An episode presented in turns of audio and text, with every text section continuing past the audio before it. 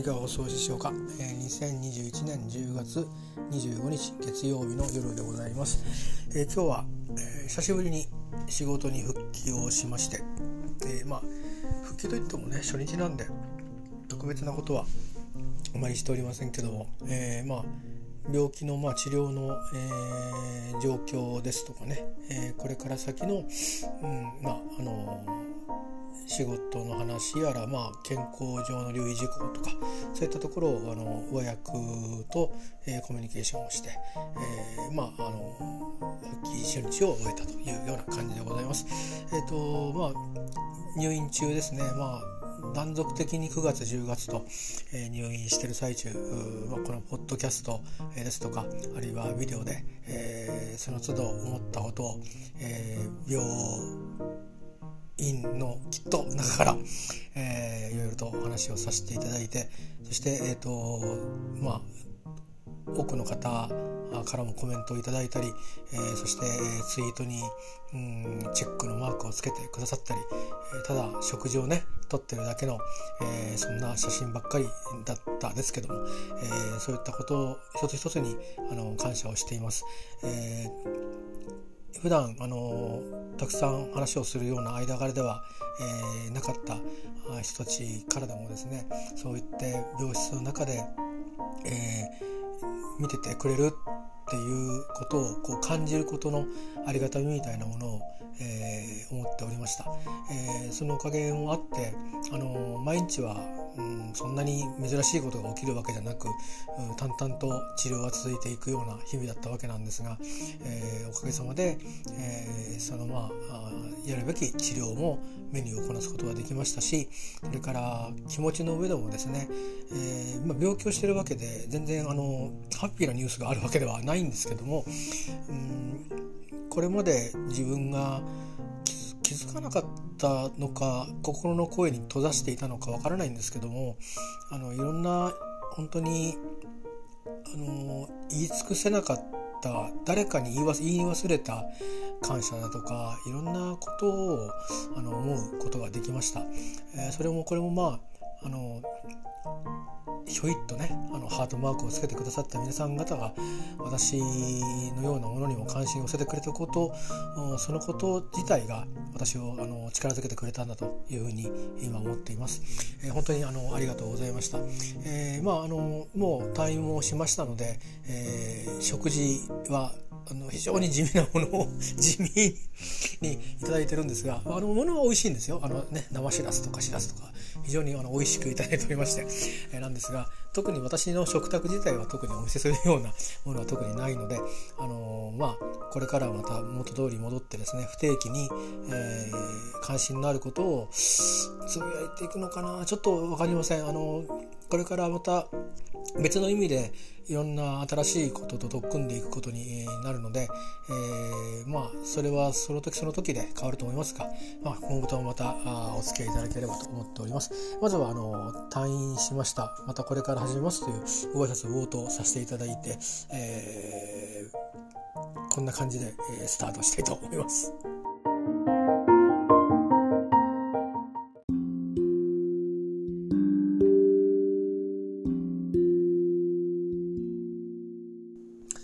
ということでですね、あのー、まあ、退院しまして、えー、まあ、足掛け2ヶ月で3回入院したんですよね。えっ、ー、と、まあ、腎臓の関係では2回でこれは予定されてたんですよ。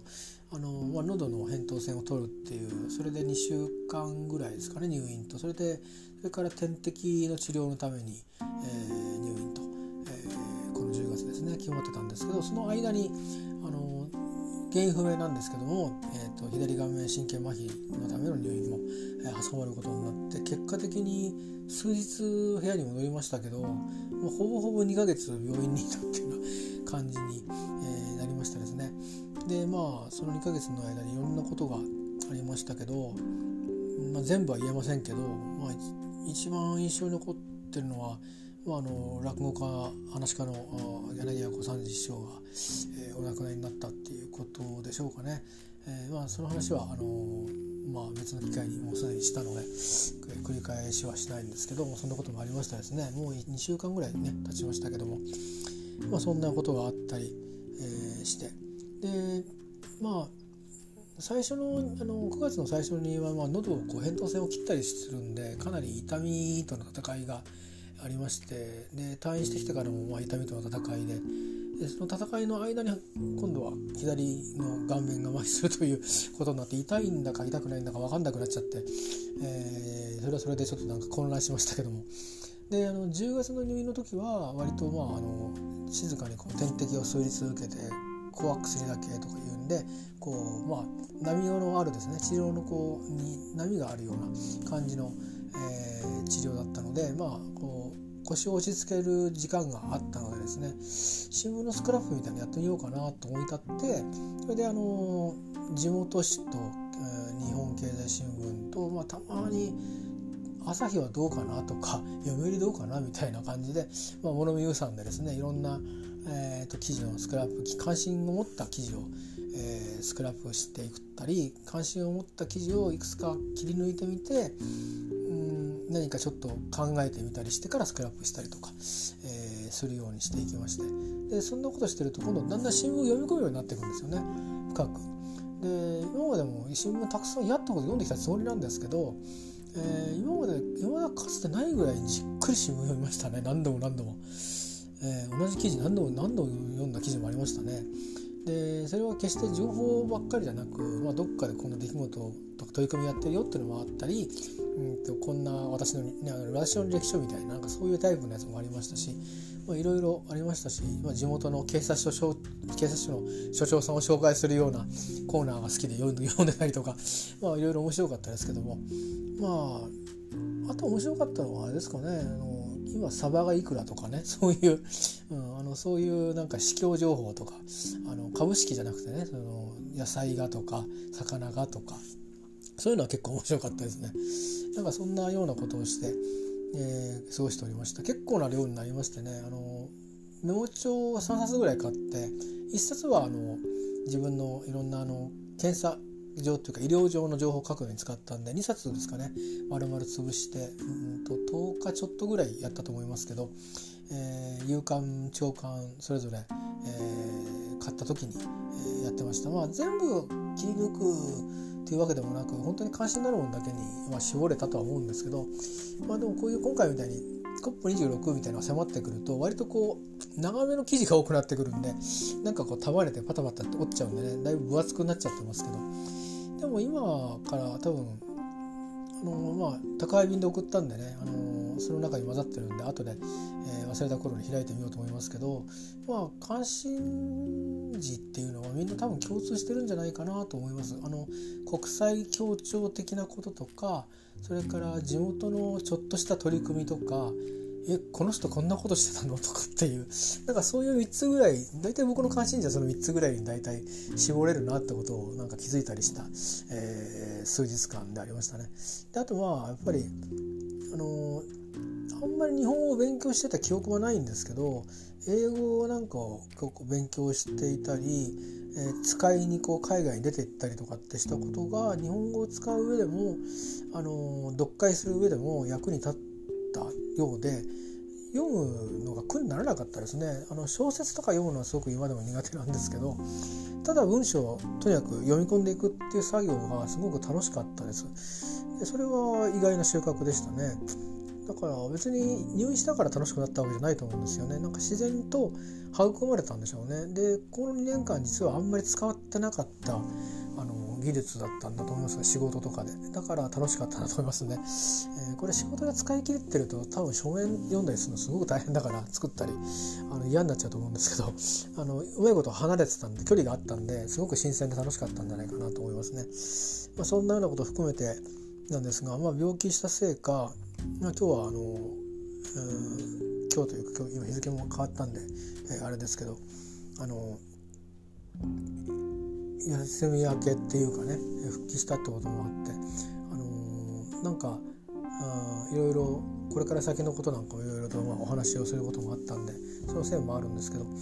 まあそうしたことをまあ上役というか先輩にあたるような方から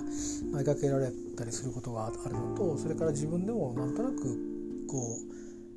ちょっと引っかかってることでキーワードが、あのたまたま似てるような言葉だったりしてねで、まあ、その先輩からに当たるような方から言われたのは、まあ、僕にとっての幸せって何なんでしょうねっていうのをこうほわっと言われたんですよ。でなんかそんなことちょっと思いました？みたいなメールが来て、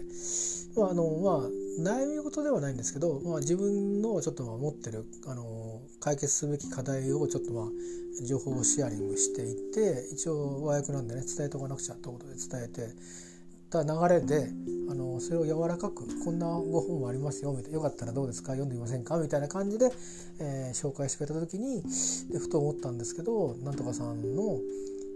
思う幸せって何なんだろうなって私思ったんですっていうコメントをくださったんですね。でそう言われてみると、うん、考えたことなかったなってちょっと思って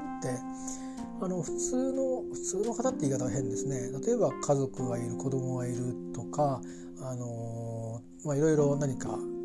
人のつながりとかあるいはあの仕事でとかあるいは何か物でとかなんかこういうのが欲しいとかこうであったらいいとかいろいろ望みとか希望ってあると思うんですよね皆さんね。で僕は案外それが意外と淡白であのあることをしたいと思ってそれに熱中することはあるんですけどずっと何かをこうでなかなくちゃ俺は嫌だみたいなこだわりがあんまりないじゃないんですよね。だから例えばうちの子供が一番だったらいいんだみたいなそういうこだわりないし全然。あのなんか逆に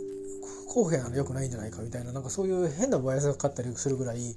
あの逆逆幸福逆復興？逆ひいきみたいな。なんか変なあの変にバランスを取ろうとしちゃうようなところがあったりするぐらいでなんかあんまり自分のなんていうかあのそういう幸せって言い方が違うとしたら心地よさとか快適とか平穏とかいうことをなんかあんまり真剣に考えてこなかったなってことをその方の言葉でファッとして気づいたんですね。で、まあ、自分もそんなことを入院して思ったせいもあるのか入院中ですね結構その手の本をちょっと買ったりしたんですよ数百円で安く求められる本を結構病院なんかに置いてあったりするんですねあの病院だからあんまり刺激的な週刊誌は置いてないんですね、えー、割となんかちょっとこう啓蒙書的なものとか健康の本が多いんですけど。でそういうのはパラパラ読んだりしてあの、まあ、結局買ってみるとあの健康になるための食べ物の本だったりなんかするんだけどあなるほど納豆食べようとか思ったりなんかしながら読んでたんですけど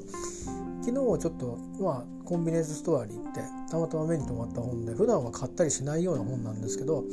それが、まああのまあ、幸せに関する本なんですね。でどっちかっていえばまあつまりは今日より明日は幸せだと思ってみましょうみたいな感じの雰囲気のざっくり言うとそんなような本なんですね。でまあ、まあ、本開くと、まあ、こう言葉が書いてあるのとあの相田光夫さんみたいな感じのなんかあの毛筆で字を書いたみたいな雰囲気の字にメッセージが書いてあるみたいなのの繰り返しの本なんですけどね。ただまあなんかそれがごくごく当たり前のことがただ書いてるだけなんですがこう字を見てそれをふんふんとこう読んでみると、まあ、言葉によっては自分に深くこう残るものも結構あったりしてで、今日の先輩にあたるような方の話と合わせも合わせてみるとなんとなく自分が今思ってることはあのあ、当たってはいないけど遠くもないなっていう感じであのなんかそういうようなことに対してあの関心を持たされてあの入院して退院してきたのかなっていう気がしてます。今たまたま僕その本を開いて置いてあるんですけど気になった言葉のところ開いて置いてあって次はうまくいくから大丈夫っていうページを開いて置いてあります。ただその文字は書いてあるだけです、えー、別に何が誰がそこには何も書いてないですね。まあこれ本の読者は主語は多分私になると思うんで私の次はうまくいくから大丈夫ってことでいいんだろうと思うんですけどなんかそう読みたくもないんですよね。なんとなく。主語主語が私である必要もないだろうし何がを決めなくてもいいような気もしていてなんだか分かんないけど次は動きから大丈夫だと。でなんならもう大丈夫っていうその3文字でいいんじゃないかぐらいな感じでちょっとページを開いておいてあります。でまああのー、世のその手の本って大体同じようなことを言われてるのは僕も知ってはいて例えば「元気か?」って言われたら「最高です」っていうふうに答えるとかね例えばそういうふうにしてこう自分に対して自分の発言を amplify する強増幅することであのイメージを強くするとかっていう、まあ、メンタルトレーニングに近いようなものもあるかもしれませんけどもあのそういうようなことはいろんな啓蒙書が出てたりしますよね。それとかあるいは人を人と一緒にこうまあチームワークうまくやっていったり一人じゃなくてみんなと大きな仕事をやっていくにはどうするんだとかいう本がたくさん出てるしそれからそういうのシステム論みたいなものも本があるのも私もあの若い頃には読んだり年になっても研修に受けに行ってそういうことを学んだりそういう機会にも恵まれたこともあるんですけどまあついぞあまりそれを宝としてですね使い切れないままに今になってしまったような気がしますがでむしろそんなことよりもそういう素朴にね、うん、どんな時を、まあ、平穏無事でいいなって思えるかななんてことすら考えてなかったことを、えー、実は入院中に気づいたんでしょうね。だから今日もその声をかけられた時にメールでしたけどハッとしたんでしょうね。ああ考えてなかったと思って。多分普通は考えるだと思うんですよねで考えるから成功したいと思うし頑張るんだと思うんですけど僕の場合はなんか手段も目的もちぐはぐになってたのかなっていう気がしていますただ幸いなことに今回入院して、えー、退院してそこには問題があるから入院してるわけででそれを問題に対してのアプローチとして、えー、治療がありそして誰かがケアしてくれている見てくれている。いうのがありそしてその環境として一人部屋にポツンっているわけじゃなくて誰かわからない口さえ聞かない会っても挨拶すらしない人と同じ空間にいるっていうことがなんかあの私にとってはとっても安心感のあることでした。だからまあ避難場所に何日もよって言われたら辛いかもしれませんけどもあの正直あんまり人と群れることは得意ではないですし、うん、人に合わせることも好きでもないし得意でもないんですよ。だからよくこんなに長い期間あの本当にあ誰かわからない。ね下手すると3日にいっぺん患者さんが変わっちゃうような感じでで看護師さんも毎晩違うみたいなそういうようなあところに長く入れたなって思うんですけどうまくストレスに感じないようにできたなと思うんですけどやっぱりそれはそういうちゃんと人を見るっていうシステムがあるっていうのは当たり当然なんですがやっぱりその見てくれてる側の人と見てもらう私側がこうちゃんとこうできるようなパートナーシップを結んでくれたからなんだろうなと思うんですね。それから同室にいらっしゃったその患者さんたちも、うん、時々人生を嘆いておられる方も9月の冒頭にはいらっしゃったりしていろんなことを私もあの悩みの中で病になってそれを治療していましたのでなんとなく一言ない気もしてねちょっと設立に思うような時もあったんですけど、まあ、いろんな場をこう経験していって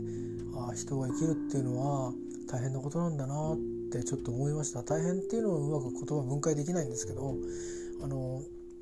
ごくごく当たり前にやってることができなくなるってことなんだなと思ってでくしくもその後僕は顔の半分が麻痺するってことになってあの例えば水が飲めないとか今でも美大には閉じませんしうんできないっていうことをですね。今まで口で口では言うけどあいつやらないよなとかいうレベルのできないだったんですけど本当にできないっていうことを突きつけられてでだからそうなってくると自分が今抱えてるいろんな諸問題があるんですがそれを前に解決しなきゃいけないできないをできるにしなきゃいけないっていうもうあごくごく当たり前のことができなくなってしまってるんでででもそれが少しでもちょっとでも今まで目が一つも動かなかったのがちょっと動いただけでもあ動いた治るかもしれないってちょっと思う自分がいるわけですよね欲が出てくるっていうかでそういう時にあのふともしかしたらそれは平穏とは違うんですけど望みだったり希望だったりっていうのがあの初めて自分意識して思ったことかもしれないですね。その例えば昨日よりかあと100円多く欲しいなとかそういう欲とはちょっと違っていてできないわけですからね。あのみんなにはみんなは当たり前に動いてできてることが自分にはできない。でこれが治るのか治んないかも誰もわからない。でも治る人が、うん、これだけの割合いるっていうなんかすごく そういうなんだかどうなんだろうこれっていうような状況の中であのできないことだけは積み上がっていくとかやっちゃいけないことが積み上がっていくっていう中で入院をしていたので、あの一応当たり前のことですかねそのその入院前当たり前のことが当たり前じゃないことに変わりました。でその当たり前じゃないことに変わったことによって僕はそれを幸せと呼ぶことができるようになった気がしています。でだから今まで僕は多分幸せっていうのは何だか分かってなかったんじゃないですかねだからあの人を幸せにしてあげることも幸せにしようとすることも多分していなかったんじゃないかなとちょっと言い方が自分に対して厳しすぎる気もしますが、うん、とさえ思うほど無関心だったのかもしれないです。あの手段とかあの結果は求めてた気がしますけどあのどういう状態になりたいかっていうことをぼんやり考えたことも余裕もなかった気がしていますね。今はそれが失われてしまっているのでうん分かったのかなと失わないと分からないっていうのはちょっと時に厳しいなと思うわけですけどでも今回の入院ではそれで良かったのかなっていうふうに思っていますね。であとはそうしてまあ普段何の接点もない結局あの顔もお互いに identify しないまますれ違ってしまったような患者さんでも同じ空間にいて、えー、同じ時間を過ごしたっていうこと自体ですね。そんなこと僕は自分ができると思わなかったんでもうお金の面でしょうがなくそうしたんですけどでもあのもう極まったらもうみんな仲間みたいなそういう感じにもなれたので仲間っては病院ですけどね無視がありましたけどすいません、えー、そういうようないろんななんかあのしばらくこんな長い期間ね入院することもなくうんまあ年月が経って自分も変わったところもあるし今回病気になってみてあの気づかされたこともきっとたくさんあったんだなと。ってことはまだあの気づいてないこともいっぱいこれから気づいていくんだろうなということを、まあ、携えて病院から出てこれたのかなと思ってます。えー、そういう意味で本当にあのまあ途中ツイッターとかねあのこういうポッドキャストとかそれからビデオなんかで顔を露出してさら、えー、して、えー、なんか脳をね止めないようにしてきたんですけどでまあそんな、あのー、毎食のツイートなんかに「いいね」をたくさんくださった方々にも感謝を申し上げたいと思います。本当にあの誰かが見ててくれるんだっていうことだけで本当にこんなに心強くなれるもんなのかって、あのー、思いましたこの世の中にたった一人じゃないんだって思うことが、あのー、思えるってことがどんなに大事なことなのかっていうことをね、あのー、小学生でとっくにそんなことをもう気づいてたはずなのに僕は分かってなかったのかもしれないですね。なんか今回退院入院退院して、えー、そのことをしみじみ思いました。えー、まああのもう食事のツイートはこれからは特別な時しかしませんけれども本当にあの2ヶ月にわたってねあのたくさん見てくださって、えー、まあ固定のお客様が多かったんですけどもなおのことありがたかったです。ありがとうございました、えー、でまああの出てきてなんですけど、まあ、今日も親役とも別の親役と相談したんですけどあの正直ね今日からもう万全で体調万全で東京通勤するぞぐらいな勢いで出てきたつもりだったんですけど結構ですね足に来ちゃってましてあのー、まあ当然のことながらあのまあもともと肥満体質ってこともあってそれがまあ内臓器への負担をかかるってこともあったのでカロリー低めの食事が出されていたってことやそれからまあ入院中は運動をしませんのでね、えー、筋肉がまあ痩せていくわけですね。いうことで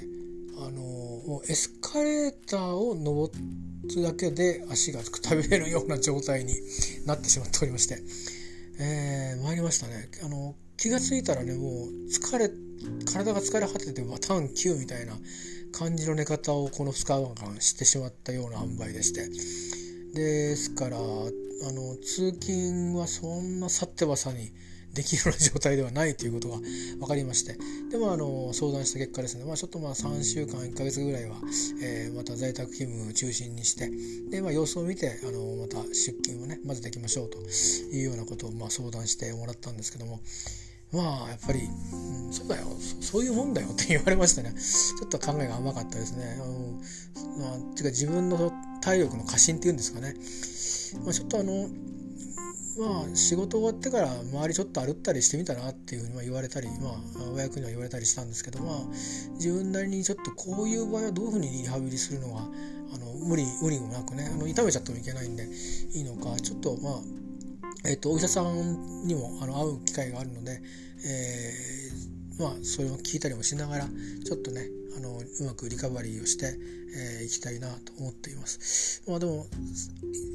また太っちゃうのはあんまり良くないんでねそれはそれであのいい習慣は取り込んだままにしときたいんですけどなかなかね何でもかんでもまあそううまくはいかないので、えー、どっかでうまくバランス取れたらなと思っております。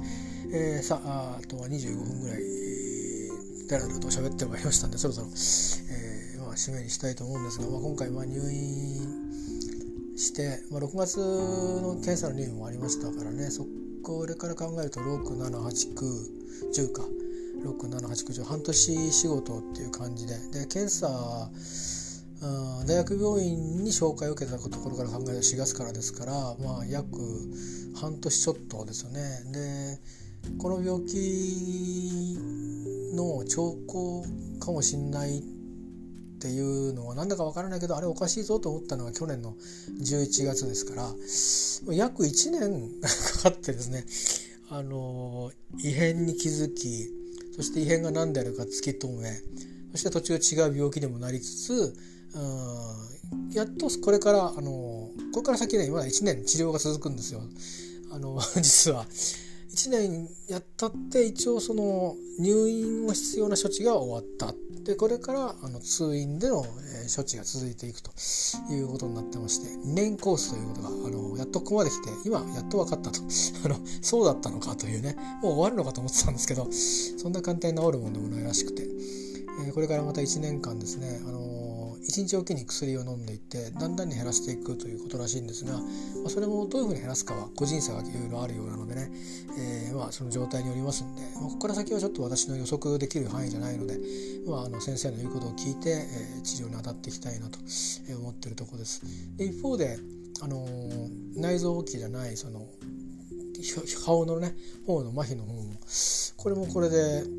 あの治療を今度は大学病院じゃなくて町のお医者さんの方に移して、え、経過を見ていくということになる予定ですので、え、ま、病院ばっかりまた増えちゃってる感じではあるんですが、まあ、月に1回ぐらい、まあ、土曜日まとめてどんどんと通院があるような、え、暮らしがしばらく続くのかなという感じです。まあ毎年ねなんか病気になってる感じですけどちょっと今年は重たかったですね。えー、っと本当なんかあのほっとくと命に関わることにもつながっていく病気のものもあったので、まあ、このタイミングで気づけてよかったんだろうなと思うんですね。結果的に治るかどうか分かりません、えー、しあの実際にあの大きな処置をしなきゃいけなくなるのにつながってしまう可能性もゼロではないんですが、まあ、せっかくここまであの労力と時間と、えー、お金といろんなものを使って治療してきたのであの無駄にしないようにしていきたいなと思っています。えー、本当にあの、えー、入院中はいろいろとあの励ましの言葉や、えー、いいねをたくさんつけてもらってありがとうございました。えー、これからがいよいよスタートラインということででまあ何か変わることはないんですけどねただ仕事をして、えー、仕事したらご飯食べて寝て、えー、で少し、えー、楽しみみたいなものを持って、でまあ他のこともまあ、いろいろ成り行きでもって、えー、いろんな展開があるかもしれませんし、まあ、それはそれで、えー、またあの丁寧にコツコツ向き合って、えー、考えていけたらなと思います。まあ、願くば入院する前よりか少しだけ穏やかに、えー、自分にも人にもことにも穏やかになれたらいいなと、えー、今は思っています。ぜひ、まあ、そうなるような、あの努力っていうか工夫っていうんですかね。そんなものを少しずつ忘れないようにしながら、続けていけたらなと思っています。えー、最後になりますがあの皆様におかれましてもねこれからあの風邪がまた今度は新型コロナウイルスだけでなくインフルエンザとかですねあのそういったシーズンに入っていってでそれが終わるともうやがて花粉ですよ、ええ、11月12月1月で花粉きますから。花粉がもう来ますよ。大変ですね。なんか本当私も花粉症なのに目が閉じなかったらどうしようと思って、まあ、一応眼鏡は作ったんですけどちょっとね怖がってます。あの本当にまあ病気にかかりやすいシーズンになってい、えー、きますからね。あのお互いに気をつけましょう、えー、で、まあ、コロナの3年目に入ってしまいそうですよね。あの欧州や米州の方ではまだ流行が続いてますし、えー、まあでもいろんなことがあの変わってきていると思うのであのまあみんなで協力するところは協力をして支え合ってあのまた是非ですねあの来年は来年で違うもしかしたら病も流行るかもしれませんし分かりませんがもし同じコロナウイルスに対して、えー、対応していくってことであれば、えー、ちょっと局面が変わっての向き合い方になっていくでしょうしそれからいろんな資源が足りないってことも違う形の足りなさになっていくと、えー、思うんですが、まあ、あのどうかねあの全体として面であの効力があの出てくるようなあことをみんなであの選んでいけたらあの少しでもねあのあの安心して生活ができるまあ社会で維持できるんじゃないかと思いますんでね。是非そんな風にあのこの2年間なんだかんだ言ってみんなでね、あのいろんなこと事件もあったり、まあ、いろんなイベントがあったり揶揄されるようなこともいっぱいありましたけどもあの2年間みんなで世界中でこらえてきたわけですからあのぜひそういう知見を無駄にしないようにしてあのやって乗り切ってい、えー、きたいですね。でできれば、まあ、これは個人的な希望ですけどもうんまああえてソフトドリンクを片手に持とうとは思いますが来年の春は桜をちょっとめでてもいいかなと、えー、思っております、えー、許されるならば、えー、あのー、そうだな。桜を見るのは幸せなことですよね。どうですか？人によるかもしれませんが、まあ、春のバラが好きだっていう人もねいらっしゃるかもしれないし、えー、1月の梅がいいねっていう人もいるかもしれないしね。2月の水仙は素敵だよっていう人もいるかもしれませんがまああのそういう意味でね、あの